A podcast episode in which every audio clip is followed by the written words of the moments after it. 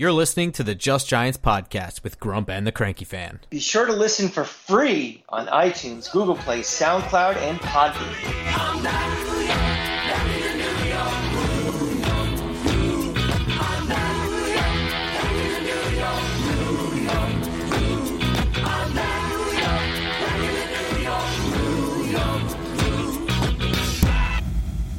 Welcome back to Just Giants with Grump and the Cranky Fan, the best damn podcast for the best damn football team. I am your host, the Football Grump. With me, as always, is Mike, the Cranky Fan, and it is Conference Championship weekend, and we have our Super Bowl contenders this year. Yeah, props to the uh, the Cranky Wife, uh, 49ers and Kansas City rematch of was it four years ago? It was the uh, the last um, pre-COVID Super Bowl, right? When they met. Yeah, I think so. Yeah. Um. Pretty. I, I don't know. Uh, one exciting game, one dud of a game, in my opinion. For sure. Uh, all right, so let's let's start with the dud of the game. Chiefs Ravens. Um, I in my opinion, this game is mostly the story of Lamar Jackson just not following through. Uh, but also, well, yeah, let's talk a little bit about that. Um, thrown to triple coverage. I don't know what the hell you're thinking. But also, just in general, I, I know he was let down by some drops, but this was a game which, for whatever reason, was mostly on his shoulders to try and win, and he just didn't follow through. Yeah, and it also didn't seem like he was just comfortable the whole game. Like, did, like, you know, take off when you could take off. You know, he just was indecisive even to take off. He'd be in the pocket for way, way too long. You know, it just he just didn't seem comfortable the entire game. And I don't know if that's, you know, he should be having nerves at this point, but just feeling the pressure of everything. But he definitely looked like a quarterback that looks small in the big lights. Yeah. Um, and, and, you know, early on he might have been rattled. I mean, it was very early in the game. He kind of got hit from behind, uh, fumbled in the pocket. Mm-hmm. He was strip sacked. Looked kind of like um, I don't know. Looked like it hurt, honestly.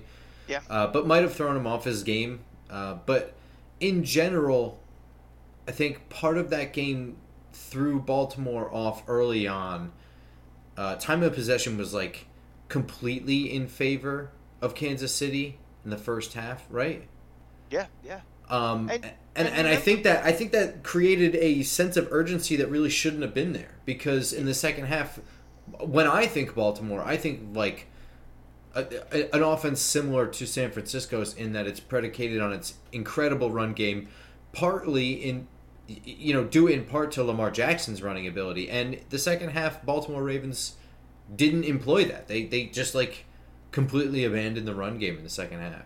Yeah, if you remember in last week's show when we were predicting this, I did not have a good feeling about Baltimore at all. I, I was I picked Kansas City to win outright, and I just I just something about them just, just, just didn't seem right, some, seemed off. And Lamar Jackson played exactly like that in, in the game where and, and again, it's not like, you know, Harbaugh's a great coach, you know, where it's not a question of coaching or anything. It was just kind of you're right. You know, when you when you're down and some stats and just the feel of a game feels like it's worse than it actually is, coaches don't go and do what they do best, and teams don't do what they do best, and that certainly felt like that. And uh, when you don't do what you do best, you're not as good as you are, and that's looked like what, what happened. Yeah, and uh, I know that uh, it seemed like there was a lot of focus on Baltimore having a lot of penalties and being like undisciplined play in that game, and I, I don't know. I don't know how much that really played into the loss. Like they, they highlighted some sloppiness, and I think that that played into it more. But it just felt like I don't know. They they didn't play their game in the second half. Yeah, uh, they they played like a team that was rattled. I mean, some of the things like the personal fouls and some of that stuff that felt like a team that was unraveling a little bit. Yeah, um, I can't stand that Kansas City is going to the Super Bowl, man. I hate Kansas City. I hate. I, I really. I, I hate both of those teams. You know, first of all, I'll never root for Kansas City ever for doing the Seminole chop. So they're automatically out. Uh, I don't. But Baltimore just seems to have been like a punk organization for twenty something years. I mean, again, the fact that they celebrate a murderer as one of their their their their big heroes in that team just tells you all you need to know. Um, I, I, I don't like either team at all. Uh, never liked Andy Reid going back to the Eagle days. There's just a lot of reasons why. And um, but you know, I did, like I said, they're a team that wins. And all of a sudden, Andy Reid went from a coach that was kind of like a loser to being a coach that's now just a winner. And um, you know, we'll, we'll, get to the other half of the the, uh, the matchup in a second, but uh, it's hard to pick against them when when you have a a quarterback who just always does the right thing and just knows how to win. Simple as that. Yeah, um, I, I don't have a problem with Baltimore winning anything. Uh, I don't I don't hate them. I don't care one way or another about them. But just in general, I just I, I've hated them back from that Super Bowl loss and even you know just just the way they acted they act like a bunch of just I don't know. They always seem to be like a you know uh, play to the echo the the whistle type of team. You know, and, and obviously the Ray Lewis stuff and I don't know. Just never liked them. I never have liked them. Uh, maybe maybe because they moved from Cleveland originally, I never liked them, and they, they screwed the you know the city of Cleveland has puts a perception on for it. But now we're talking 30 years or something. But they just seem like a team that they they to me are the AFC version of New Orleans in, in my head. Just a you know slightly dirty, slightly you know playing to the edge of of, of being clean. Just don't like them. Okay.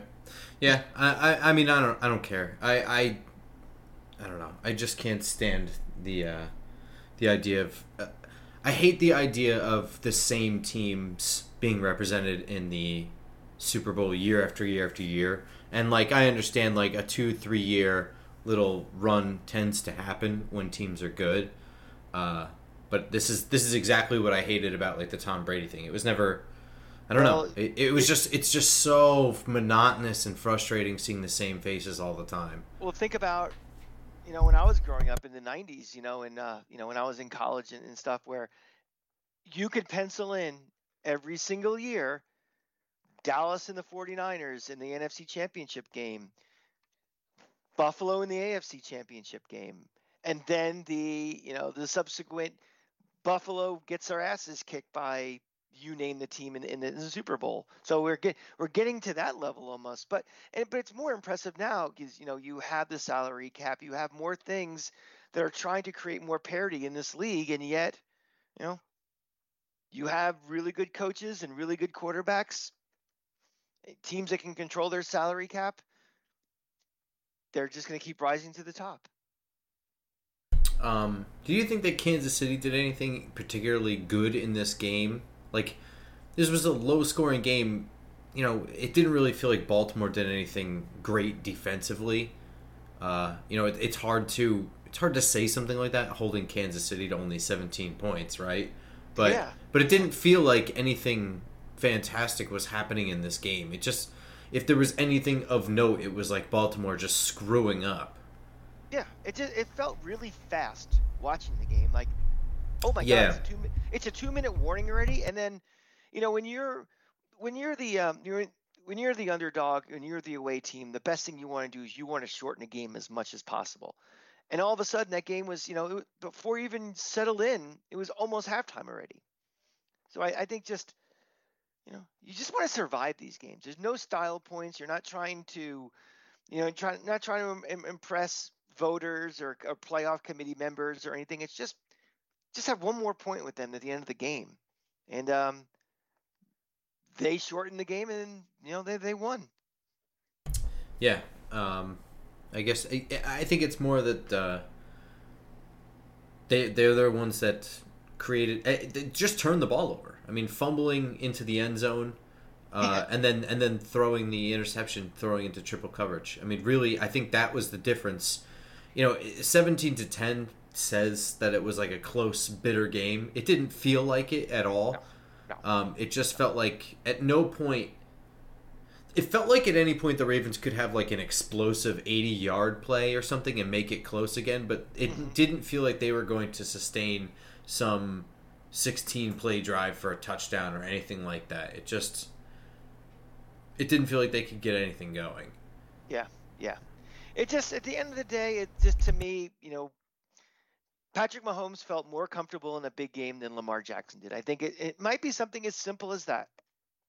You know, and when you have two teams that are pretty close to each other, you know, they were, you know, they're the I think the, they're the two best teams in the AFC. You know, it, it comes down to something as a small of a margin of just who's a better quarterback. And right now, you know, uh, Lamar Jackson will probably win the MVP, but who do you want in a big spot? Who do you want in one game?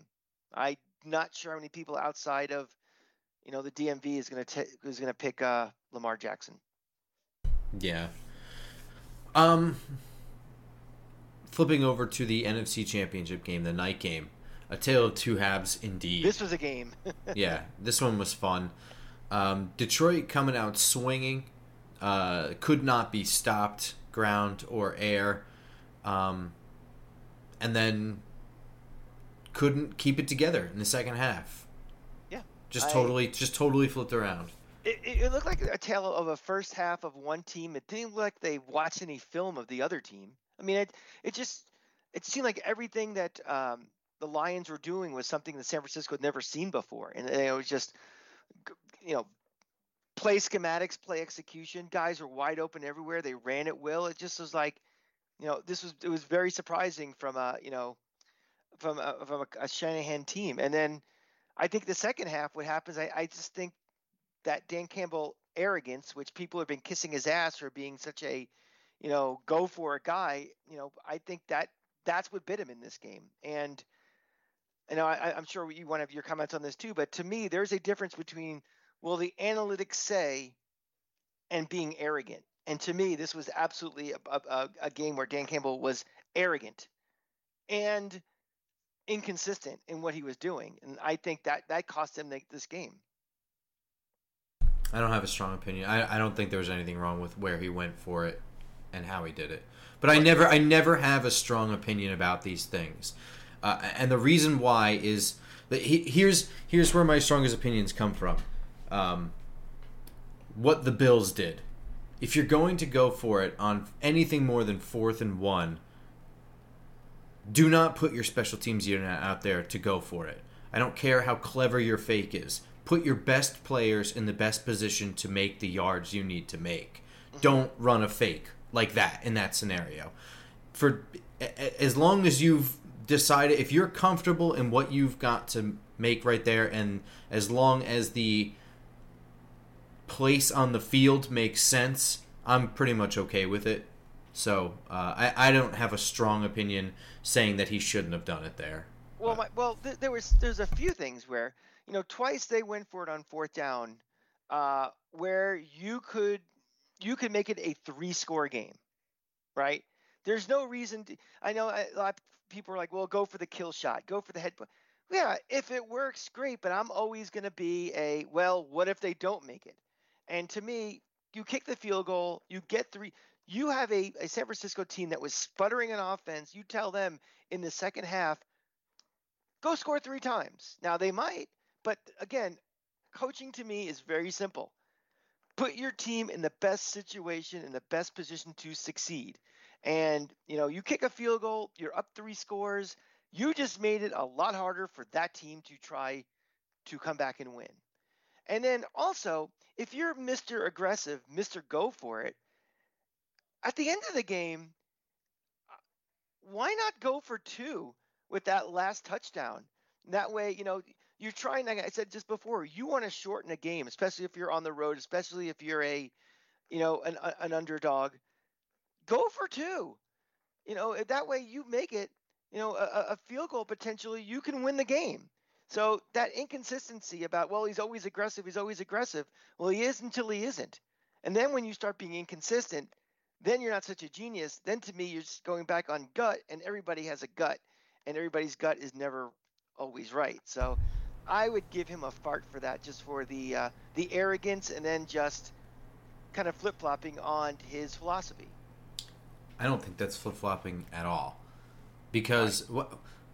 I don't think it's intelligent to go for two in that scenario at all. That makes no sense. Because if you don't get it, now you can't kick a field goal to tie the game. Now you've got to score. Yeah, but your but your your philosophy throughout the whole game and the whole season is I'm Mr. Aggressive. I go for it. But that go but going for it, yeah, you go for it when it makes sense. That doesn't And make but- any sense. But then you're proving my other point for the rest of the game, though. Those other things, going for it in those situations when, you know, you kick that field goal and you're up three. Both times when he when he when he went for it and didn't get it, What was the You're time? pretty- Give me the give me the times and situations.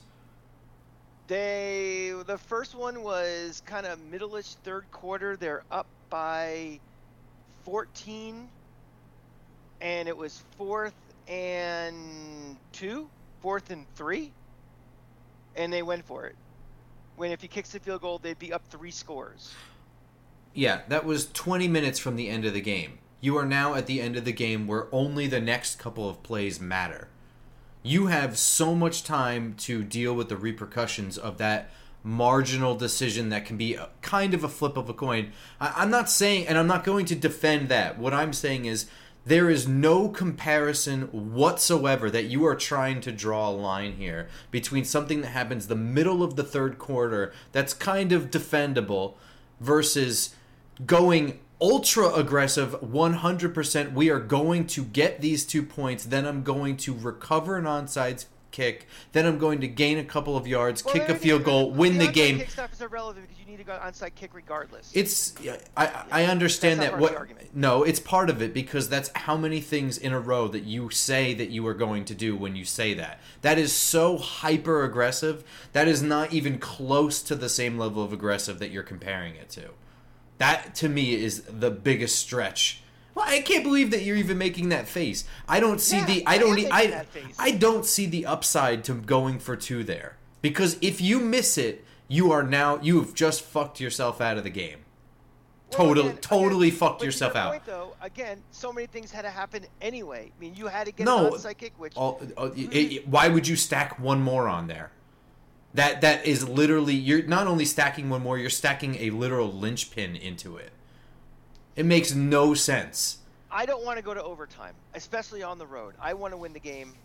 Y- y- but you, that is not really a situation like that's I, I agree with that sentence when your choices are if i go for two this gives me an opportunity to win but i'll still have to you know score a touchdown anyway or wh- whatever Eh, that's like uh picking a plan a or plan b thing you, you're picking a i'm going completely balls to the wall 100% all in, pushing all of my chips to the middle of the table on this two point conversion. It makes no sense to me. That is so hyper aggressive. And, and, and you're saying that it's inconsistent with going for it in the middle of the third quarter. That, this is the the, stretch. Who, the, the, the guy who's he's putting his whole reputation on I'm Mr. Aggressive. We go for it. That's what we do. This is Lions football. I mean, the guy he's almost becoming a cartoon character about talking about himself or stuff like that. That would be the dumbest. He would be destroyed for that decision. Just throwing that out there. I, I think I, I and I'm again I'm not defending any of his decisions earlier on. Uh, just saying that they are defensible. That would be indefensible in my opinion. Going Yeah. for two there. All right. Um, other curious things from this game. Uh, I think the, the the key to this game for me with throwing Detroit off offensively is getting Jared Goff off of his spot. Like what you could see, like once he has to get outside the pocket, his accuracy and his ability to read the field just kind of falls to pieces. And he's not really a super athlete running away from guys like, you know, especially guys like Nick Bosa. You know what I mean? Right, right. See, I was thinking about actually Purdy a little bit more because we had had a conversation. Was it before the last show or, or you know, this past We week we, we discussed it on the last episode. We did. We decided the last one. Okay. We, we were pretty much saying we need to see Purdy in a big moment. Right, right. And, you know, he stepped up in the second half for for sure, but that first half he was very shaky again. Uh, you know, he had he had what, two, three balls batted at the line of scrimmage. He was missing some passes. Are you still confident in him as a franchise quarterback on this team because granted, he's got a lot around him. He's got, you know, he's got one a top 3 running back. He's got a, a, a great tight end which for some reason they never throw to in Kittle. Uh, you know, he's got Aiyuk, he's got, you know, Deebo, he's got, you know, all these weapons, a good offensive line and stuff. But you know, at some point, you know, the salary cap's going to play into this team, and they're going to lose some of these weapons and stuff. Without you know a perfect cast of characters around him, is he still your guy? No, that's sort of that's sort of the point that I was making is uh, you know when, when I think of the success of the San Francisco 49ers you know or sorry when I think of the success of um, the Cincinnati Bengals I think of it all really hinging on Joe Burrow when I think of the Chiefs I think of it mostly being Patrick Mahomes but you know a lot of Andy Reid influence when I think of the 49ers I think of mostly Shanahan and then some McCaffrey right uh, I think that's really the identity is that it's Shanahan's team, Shanahan's offense. Um, yep. Th- I, that's the franchise to me. Uh, so I, I'm saying that it might be financially more sound and more in the philosophy to. Uh, you know, I'm, I was I was just kind of like opining. It was it was like a hypothetical. Uh, was it more financially sound to then cycle in I don't know what you'd call them, but like second rate quarterbacks um, that were just capable commanders of an offense mm-hmm. Um, that were able to make timing throws, make smart decisions on the field, protect the football. You know, be accurate. Yeah, be be smart decisions and accuracy. Be be a responsible and consistent quarterback mm-hmm. in, in, command of an offense. Uh, you know, you know, having all the intangibles. Just not expected to make things out of nothing, not expected to put the entire game on their shoulders because the right. entire game is on the coach's shoulders. Uh, but one thing we keep forgetting though about Purdy is this is his second year, right? Yes, I believe I mean, he's still pretty young. I mean, how many career starts has he had? Not many. Not no, many. no, it's certainly early, and you have a whole other year to make the decision. I was postulating from you know a, a, a, two point standpoint right like soon san francisco needs to make this decision at the same time that the heavy criticism on this one quarterback prospect is that he is so heavily um, aided by the run game system that he comes from mm-hmm. um, you know what I mean? Like I saw a match that was happening you there. Fit. You saw the fit. you have a whole other year to make your analysis on Brock Purdy. So, but but no, I'm not sold on absolutely anything. Yeah, yeah, I agree. I mean, you're right. It's uh, so the, the what, your your thought process is more on that specific JJ McCarthy as opposed to get the next guy in here. You know, regard if we have the opportunity to get somebody. Yeah, I, I mean, my my thought was, you know, if if for whatever reason this draft prospect falls so far that you find yourself in an Aaron Rodgers type situation, or mm-hmm. you know, that's that's an extreme thing. But you know what I'm saying, like is this the move that you make? Is that the smart decision? Or do you wait another year to see with Purdy and then, you know, he's going to command money, right? Yeah. Well, I mean, in, in two years, right? He doesn't get the fifth year. It's, it's after the fourth year. Correct? correct. Yeah. So it's after next year. And then even if for some reason you decide you want to franchise him and all that stuff, that's still going to be big bucks. It so, would be the top five salary, yeah. Yeah. So yeah. you have to make a financial decision on Brock Purdy after next year anyway, and it is kind of an interesting scenario. So sure, I mean, hey, he's one game away from being a Super Bowl champ. I love the story. I want it to work with him. It would yeah. be cool as hell. I think it's the coolest thing ever for a Mr. Irrelevant to become the franchise quarterback there, get some five year deal worth all this stuff, and succeed. Like, not just get that deal, but like continue to succeed there. We're excited because we have a Mr. Irrelevant who is on the field and it's like, oh, he contributes. Mr. Irrelevant, that's great. This is a guy who's probably going to end up in the top three in, in the MVP voting and is a game away from winning a Super Bowl. Mm-hmm. that has to be, you know, but then you know, I know it's kind of like lightning in a in a bottle type of thing, but you know, if they decide to draft a McCarthy anyway, you know that organization is so smart and so savvy that you know it's not just for well he's the heir apparent. It's there's an asset that could be, and I think this is one of the points you made last week. Also was an asset that we could certainly, if we need to put on the block for other assets, is definitely something to have in our you know in our war chest. Yeah, that that was kind of my my thing was the worst case scenario. I guess I guess the worst case scenario is that JJ McCarthy doesn't pan out and Brock Purdy isn't the guy, and now you're stuck with two sunk costs.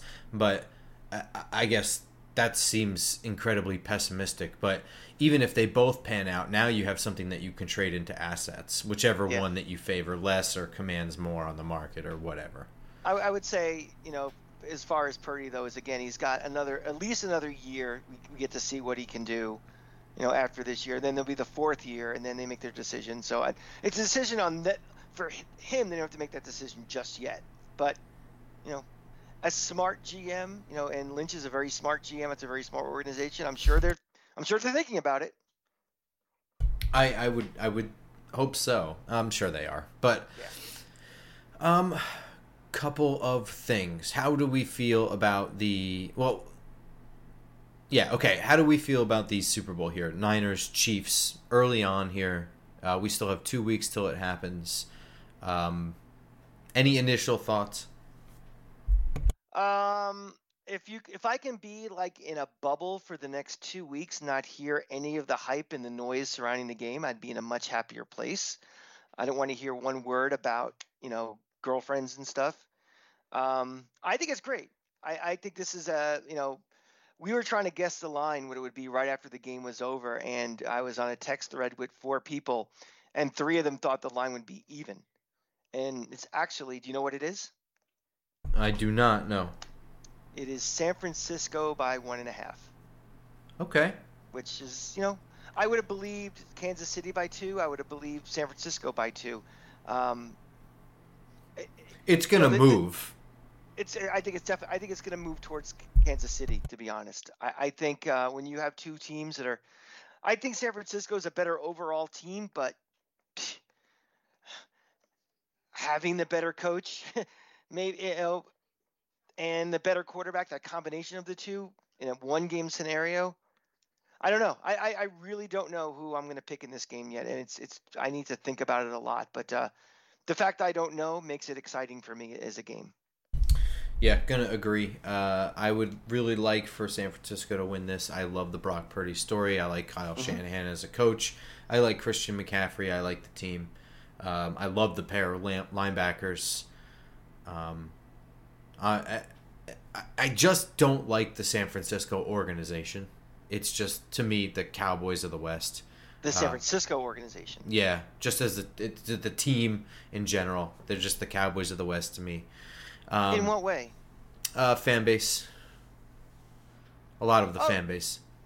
Oh, see, I think it's different. I think that the the Cowboy fan base is, you know, again, first of all, it's it's national in, in scope, but it's much more of a, you know, I it's like a bully mentality. It's the kind of like, look at me, I'm a LeBron fan, I'm a Yankee fan, I'm a, you know, I'm a Cowboy fan, I'm a Duke fan, I'm a, you know, as soon as they're not that good, I'm not that interested. But as soon as I am, I'm going to be the loudest asshole in the room, the loudest one in the bar, the one who's looking for fights at the game. 49er fan, I've never really seen any bad interaction with them. I, you know, they are they're a very huge fan base. You see these away games, they're all over the place everywhere. Um, No, um, I will. They will come out of the woodwork only now. Uh, they are not nearly as obnoxious as Cowboy fans or as stupid. And you're right. Around here, the Cowboy fan is the f- current front runner fan. So he's currently Oh, like yeah. a Laker fan. You know what I mean? That that's like a whole other thing. That's a whole subsect of Cowboys fans. Yeah. Um, but the other thing is, you know, Niners fans are, are absolutely insane scumbags. Also, uh, in 2011, if you'll remember, the FBI had to go to a game because the game before in the playoffs, uh, Yeah. there was an assault that happened in the parking lot, something like that. So you know, whatever. I I I, that happens everywhere. I guess so, but there's there's still, in my opinion, the, the kind of people that come out of the woodwork around the the United States whenever they're good because they were good 20, 30 yeah, 30 I mean, years there- ago. There is there is Miami Dolphin, Oakland Raider, I, I agree. Also, Pittsburgh um, Steeler thing where yeah, except they they they never get to come out of the woodwork because Steelers get to. Dolphins fans never get to come out of the woodwork ever. um, so they, they they get to sip their champagne. They can live off of other people's failures, but not their own successes. Um, so you know, but but I, I I am rooting for San Francisco in this one anyway. I would never ever root for Kansas City again.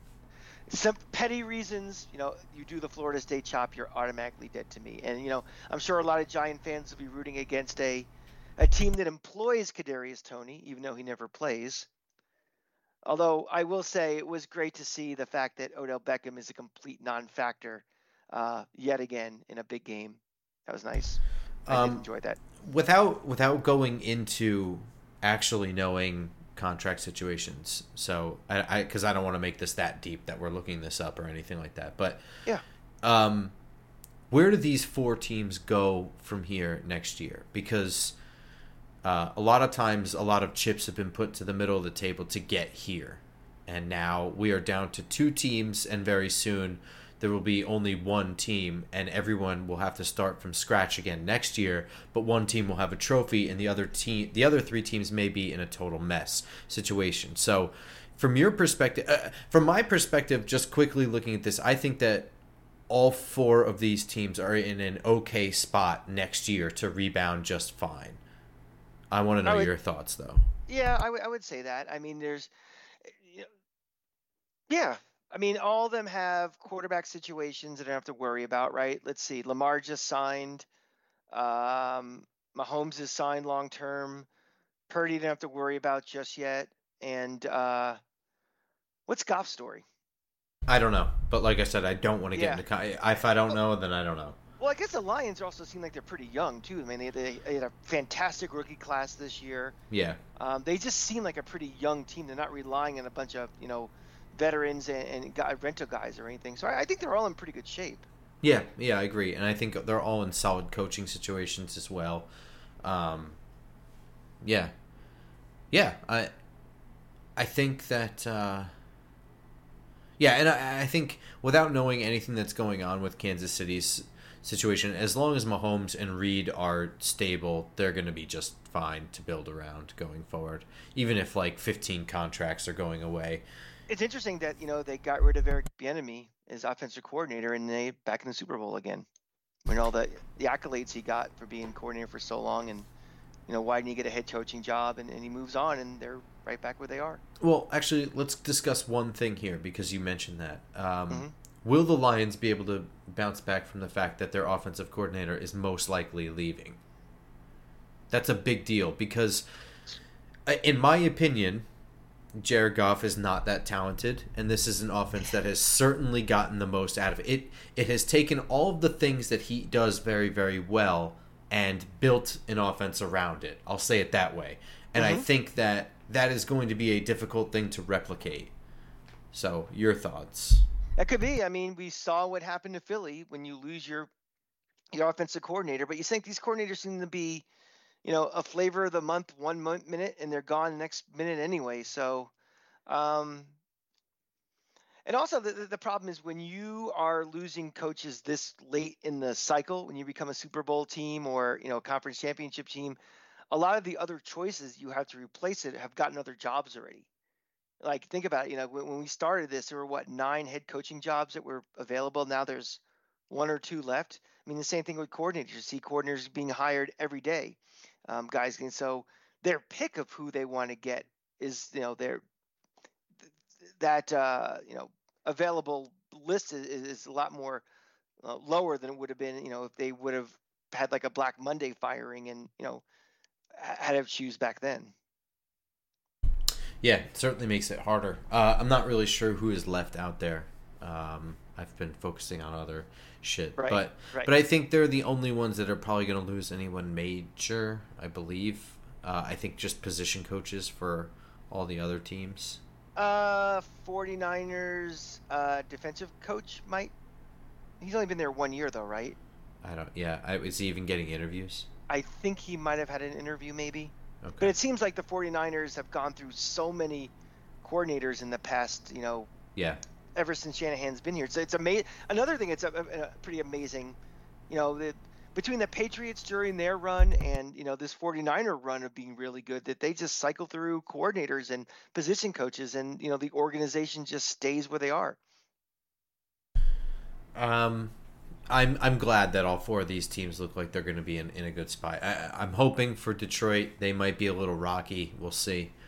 Um, but yeah, Uh, flipping over to Giants news. Oh, remember them? yeah, New York Giants hired a special teams coordinator. Finally, it, he was formerly the assistant special teams coordinator for the New York Jets for three years. Prior to that, he was a special teams coordinator in among multiple college ranks. Um, I I I don't have a strong opinion about this. I like, I guess, that they went with an up and coming guy. I think that that's going to be kind of interesting, right? I mean, the most important thing for me with this is not necessarily who they hired, but the fact that they needed to address it and they they fired what's his name right at the, the one of the correct yeah that same. Thing. that's that's the biggest thing to me it's like we have to do something we we we have identified that there's a problem and even before the whole thing went on with uh the defensive coordinator and all that drama he was fired immediately so bring the up and comer in. You know, this again, we're it's just not like we're bringing in a head coach, not like we're bringing in general managers, a special teams guy.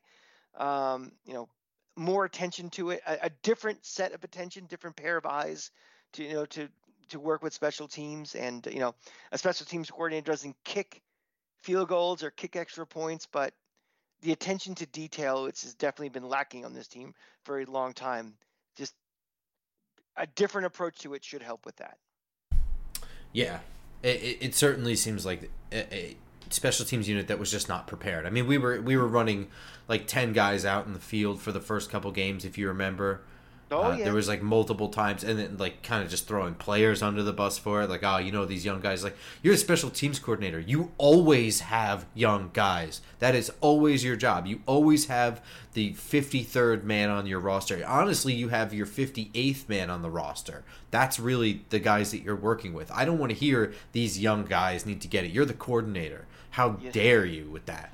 Um, you know, Grump, I I lived the parallel lives with the Giants and the Gators, and the and the Gators also fired. They didn't have a special teams coordinator. They had like a kind of a group of coaches, and the same things were going on. Lack of detail.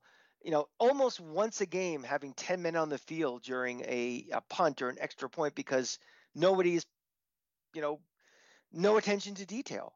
So I'm glad that both teams are finally making it a priority that you know it's a it's not one third of the game, but it's an important part of the game, and it can be on the margins make a difference between a winner or loss in any given week. So, yeah, the the one third of the game thing, it, it's they are very potent. They're, they're very high percentage turnover plays, which makes them extremely mm. important. Mm-hmm. The few plays that they are, the bare minimum of playing disciplined is the most important thing.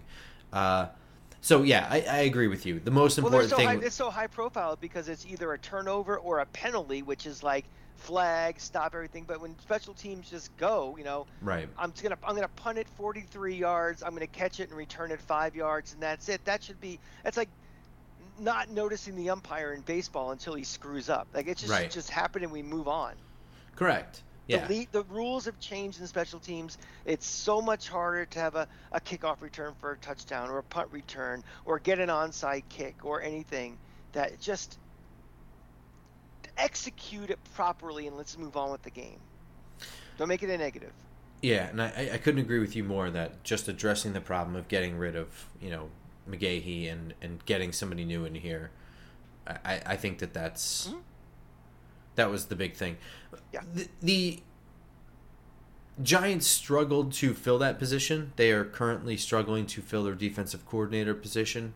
They've been blocked interviews, and there's kind of this rumor going around that the Giants organization is a place to avoid at least right now, a, a place that is lacking in some kind of structure or uh, stability, I guess. Uh, and I guess I, I, I just kind of I feel like when I read that, it was like, well, even as a fan, I feel that way. So people who work with these people and know people and, you know, text each other, I'm sure they know more than I do. That doesn't surprise me. But it's, I will say that it's disheartening because we have always been known as a uh, sturdy foundation of the league. But uh, I don't know. What do you think? Well, I, I guess I have a lot of different thoughts about this, actually. I mean, if we're talking over the past, you know, decade, yeah. I mean, we've had four coaches in 10 years. We've had two different general managers. We've had a slew of offensive and defensive coordinators coming in. Um, but right now, or you know, I think ever since we've had this new administration, I think it depends on who these people are, spreading these kind of words of wisdom. If it's someone like Bill Belichick telling people, I'd like to know how he knows, considering you know the last time he was really involved intimately with the inner workings of the Giants organization. You know, we're talking seven or eight head coaches, a different owner, basically. I mean, he this he was a Wellington Mara guy. Um, you know, who knows what what does he really know? What's Well, the inner hang on. of all thirty-two teams? Let's let, let me ask you this: Is it Yeah. is it fair to say if you go back to the Wellington Mara era to the John Mara era, is that not? If you want to just compare those two things, could you not say that just the entire John Mara era has been a slow downward spiral? Sure, you could say that. that I, that's a fair statement. Um, but again, now we're talking about you know we're going into year three of a general manager and a head coach, right? We, you know, what the the, the words you're hearing, you know, if you're going to hear from Wink Martindale with his take on it, might be a different take on it than you know someone else who's been involved in the organization. You know, a, a disgruntled ex-employee is probably not going to have nice things to say. So if like Joe Judge went back to Bill Belichick and said, you know, boy, the Giants are a mess, well, sure he's going to say that. I mean, he lasted two years and got fired for what you know, whatever the reason you want to say why he was fired. So I don't know. Um, There was also mention of how Bill Belichick was involved in the Brian Flores Brian Daboll mix-up. Um, mhm. I, I guess I, I'm trying to play devil's advocate. It is possible that John Mara uh, stinks at doing this, and that he has a bad reputation. And it is possible that John Mara screwed something up with Brian Flores and Brian Daboll, and communication and stuff like that. We we don't really know what the hell happened with all of that. Let me ask you a question. When did the really the handover to John Mara happen? When was like the, the approximate? Was that was that before the two Super Bowl wins, or it was before the Super Bowl wins? Yeah, right? I think the it was like either the year that they won or maybe just like a couple years prior Okay, to the so even- 2007 one. even if it's close around there too, you know, something was going on right with that organization that we won, you know, two Super Bowls in, in, in four years. So it's not like all of a sudden we got Al Davis, you know, running the team into the ground. I think if you're being completely objective, they have they were only they their height was 2008 and they've only been getting worse since 2008. So if Yeah. you take over in 2005 and then your height is 2008 and you're on a downward slope ever since then, I don't know that you can really take credit for in, instead of maybe your predecessor. You know what I mean? It's Yeah. kind of like presidential graphs where like they always point to like economic, you know, like the first like month of a president's office and be like, "Oh, look, the economy's garbage." He hasn't even Right. like appointed half of his cabinet yet. You know what I mean? Like it's kind of like I- that. I think all the drama we had with Daboll and Wink and maybe Kafka and stuff, I think that's not helping the situation at all. But is it really? I agree. Because, Yeah. But is it really because the organization is a hot mess, or is it just Well, I a mean, personality conflict here and there? I mean, that, that, that's a big range, but what's the perception being thrown out there? My thought process is I don't really know what the perception is. My thought process is that John Mara was always taught to be like a, you know, treat this organization like a family and be more of a hands-off guy as much as you can. And I think that he was a hands-off guy for much of the beginning here. Um, and I think that he trusted his people and they ran it into the ground. And then he started to get involved to try and right the ship. And he has since been involved trying to right the ship because it's never been fixed. It hasn't been fixed since Coughlin and Jerry Reese. Like that that regime, when that regime disbanded, there has not been a fix. And so he has probably been more involved in these past couple of years than he was initially. And if you want to say you know, if you, if you want to look at the big picture of ever since John Mara got here, it's been a downward spiral. They haven't really been doing anything right. And then in the last 10 years, the more he's gotten involved, the more chaotic it's been over there. Coaches in and out. Now you've got this Wink Martindale situation. And one other thing on that Wink situation, just one other thought that I had on it is remember, it was hypothesized or rumored that Wink was kind of like a Mara guy. That Mara favored Wink. And it's a possibility that Mara's hooks you know, made that situation worse than it needed to be. We'll we'll never ever ever know the kind of things that you know happened in there and that are probably being leaked around the league and, and shared, rumored as as doors are you know people pack things into cardboard boxes and stuff like that. Uh, but these are just potential things I'm thinking of. But just as a fan, like, yeah, I would say this organization's been a fucking mess since 2008. I think as a fan, we can see that. So, like, making it into a gigantic story, I think, is somewhat salacious. Uh, that's not the right word. I don't know. You're just kind of piling on a little bit. It's it's easy to do now. It's an easy, it's an easy, it's an easy. It's like embellished. Hit. Yeah, it's an easy thing for the fan to talk about as a talking point. It's easy to put on the you know, as a story in the back of the New York Post. It's like, yeah, well, um, but you know, again, remember there are only 32 teams in this league, and there are only 32 head coaching spots, and there's only 64 coordinator jobs in this league. So, you know,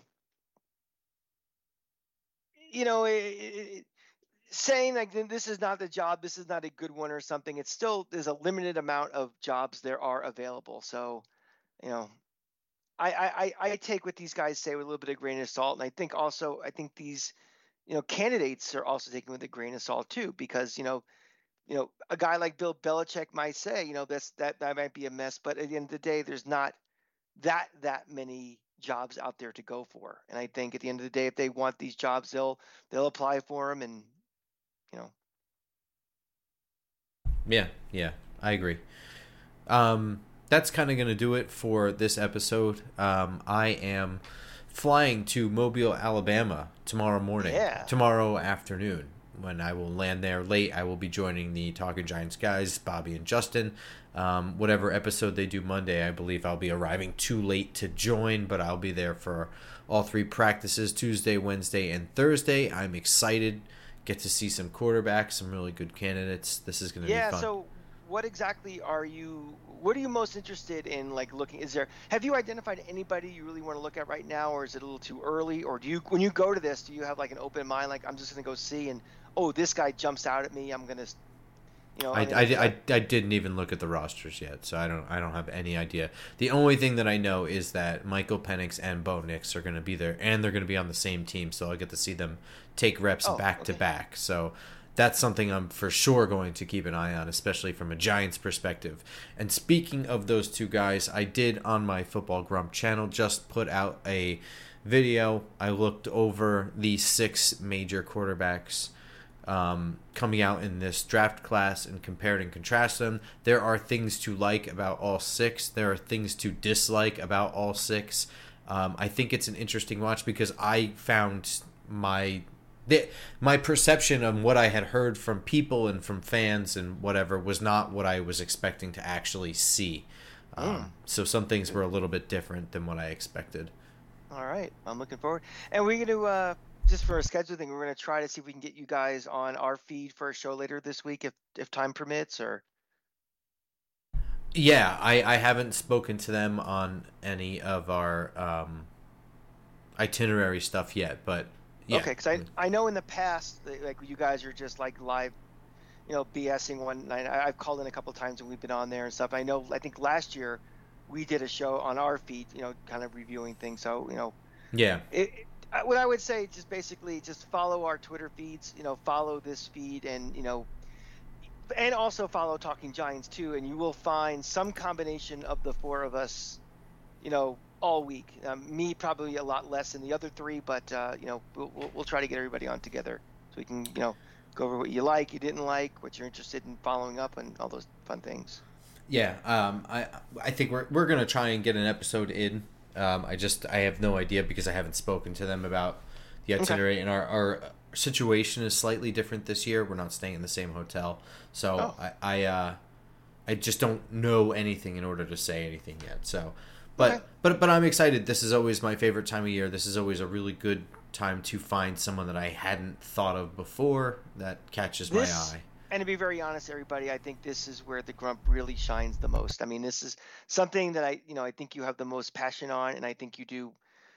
It's amazing the work that you do and the, uh, you know, the level of detail you do and your reviews because I'll take that up with the Pepsi Challenge with any of these guys on ESPN or or Rivals or anything for draft evaluation because I think it's it's very smart, it's very nuanced. It's I learn a lot from it. Um, I am not the biggest uh, draft guy. You, know, you are much more than me, but I learn a lot. I know what to look for. So, um, and I think your uh, the way you work with uh, with Bobby and Justin is, is great. So I I'm looking forward to all the coverage as as a fan as much as a you know a show guy with you also. So Yeah, and and this is fun because this is a place where lots of people can kind of bounce ideas off of each other and look at film together and and just kind of give each other pointers. So this is always a really fun time for me.